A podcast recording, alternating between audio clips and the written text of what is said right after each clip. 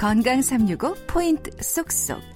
우리가 꼭 알아야 할 부분들을 정리해 드립니다. 건강 365 박광식의 건강 이야기. 오늘은 망막 색소 변성증에 대해서 알아봅니다. 한양대병원 안과 안성준 교수와 함께 하는데요.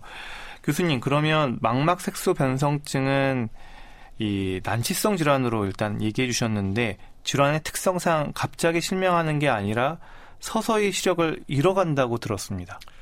네, 그렇습니다. 일전에 망막 시세포의 퇴화가 일어나면서 시야가 좁아진다고 말씀드렸는데요. 이런 변성 과정은 빠른 시간 내에 한꺼번에 이뤄지지 않고 망막 주변부에서 발생해서 망막 중심부 쪽으로 천천히 진행을 합니다. 갑자기 일어나는 병의 경우에는 이 변화를 빨리 알아차릴 수가 있는데 서서히 일어나게 되기 때문에 병으로 인해 발생하는 증상을 인지를 못하게 돼서 상당한 진행이 된 이후에야 발견하게 되는 경우가 많은 것 같습니다.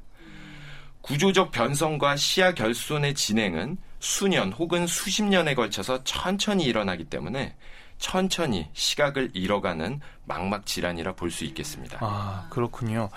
유전성 질환이지만 또 가족력이 없어도 발병할 수 있고 유전 인자가 있다고 해서 또 모두 앓는 건 아니라고 들었습니다. 네, 그렇습니다. 그 유전자 이상에 의해 발생하지만 유전되는 양식은 유전자마다 또 차이가 있을 수가 있습니다. 주로 세 가지 유전 양식에 의해서 발생하는 것으로 알려져 있는데 상염색체 열성, 상염색체 우성, 그리고 성염색체와 관련된 유전 형태입니다. 특히 상염색체 열성 유전의 경우에는 부모에서는 보인자로만 되어 있어서 병이 발생하지는 않지만 자식에게서 나타날 수 있는 유전 양식입니다. 어. 그래서 말씀하신 대로 가족력은 없는데 발병하는 경우가 바로 이런 경우라고 할 수 있겠습니다. 성염색체 열성의 경우에도 부모에서는 나타나지 않고 병이 없는 어머니의 성염색체에 있는 원인 유전자가 아들에게 전달돼서 발생할 수가 있습니다. 마찬가지로 유전 양식에 따라서 부모가 모두 병을 가지고 있다고 하더라도 정상적인 유전자를 가질 수 있고 병을 앓지 않을 수 있습니다. 부모가 병을 앓고 있다 하여도 병의 유전 양식에 따라서 일정한 확률로 자식에게 전달될 수 있다고 보시면 될 것 같습니다. 음, 질환으로 인한 증상의 또 여러 가지 진행 정도가 다들 다를 텐데요. 어, 평생 실명하지 않는 경우도 있고 진행의 정도의 어떤 차이를 보이는 건 유전 형태나 방금 말씀하신 유전자에 따른 건가요? 음, 현재, 현재까지 보고된 바에 따르면 망막 색소 변성을 유발하는 유전자 이상은 한 가지가 아니라 수십 가지 이상으로 다양합니다. 따라서 그 유전자 이상이 무엇인지에 따라서 질병의 정도나 진행 속도가 다를 수가 있습니다. 아... 늦게 병이 발생하는 경우 또 병이 빨리 진행하지 않는 경우에 노인이 될 때까지 실명하지 않고 일상생활을 어느 정도 잘 하시는 경우도 가능합니다.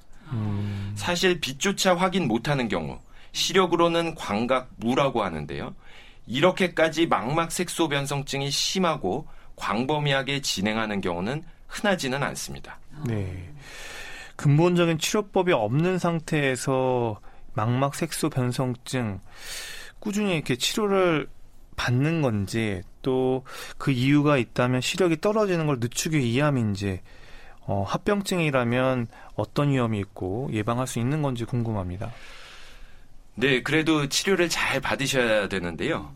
앞서 말씀드린 대로 근본적인 치료법은 없지만 보조요법으로 비타민 A나 오메가3 지방산을 복용하시는 것이 도움이 됩니다. 아. 이전 연구에서 비타민 A, 오메가3 지방산을 복용하신 경우에 시야의 진행 속도를 늦춰줄 수 있다는 보고가 있었습니다.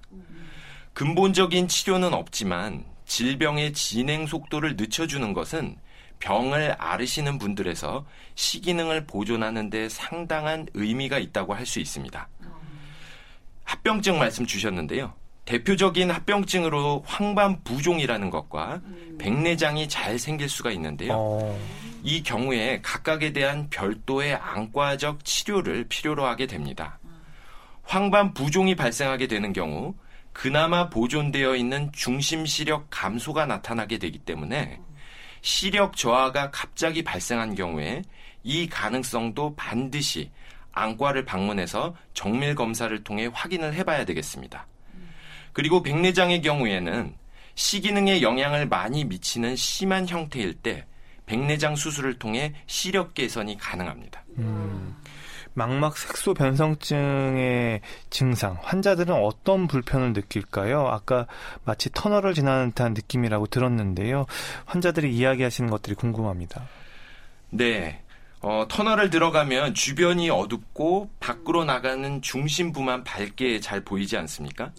바로 시야가 좁아져서 주변부 시야가 안 보이니 중심, 그리고 그 주변만 보이게 돼서 터널 시야를 갖게 되는데 이것은 꽤 진행한 형태에 해당이 되고 주변부가 어느 정도 보이느냐는 사실 병의 진행 정도에 따라 다양하게 됩니다.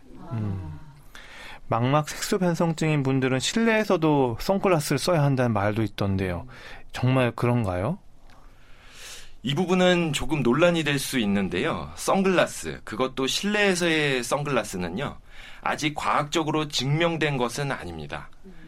다만 너무 밝은 빛, 특히 자외선은 망막의 시세포에 해로울 수가 있기 때문에 자외선이 강한 아주 밝은 야외에서는 선글라스 착용이 바람직할 것으로 생각됩니다. 하지만 실내에서는 선글라스를 쓰면 어두운 환경이 될 수가 있는데 오히려 이런 환경에서 환자분들이 급격히 시기능이 떨어지고 야맹증처럼 불편한 증상을 겪으실 수 있어서 밝지 않은 환경에서 선글라스를 쓰시는 것은 좋지 않을 것 같습니다. 네. 시력을 좀 보호하기 위한 노력을 아까 간략하게 말씀을 드렸는데요.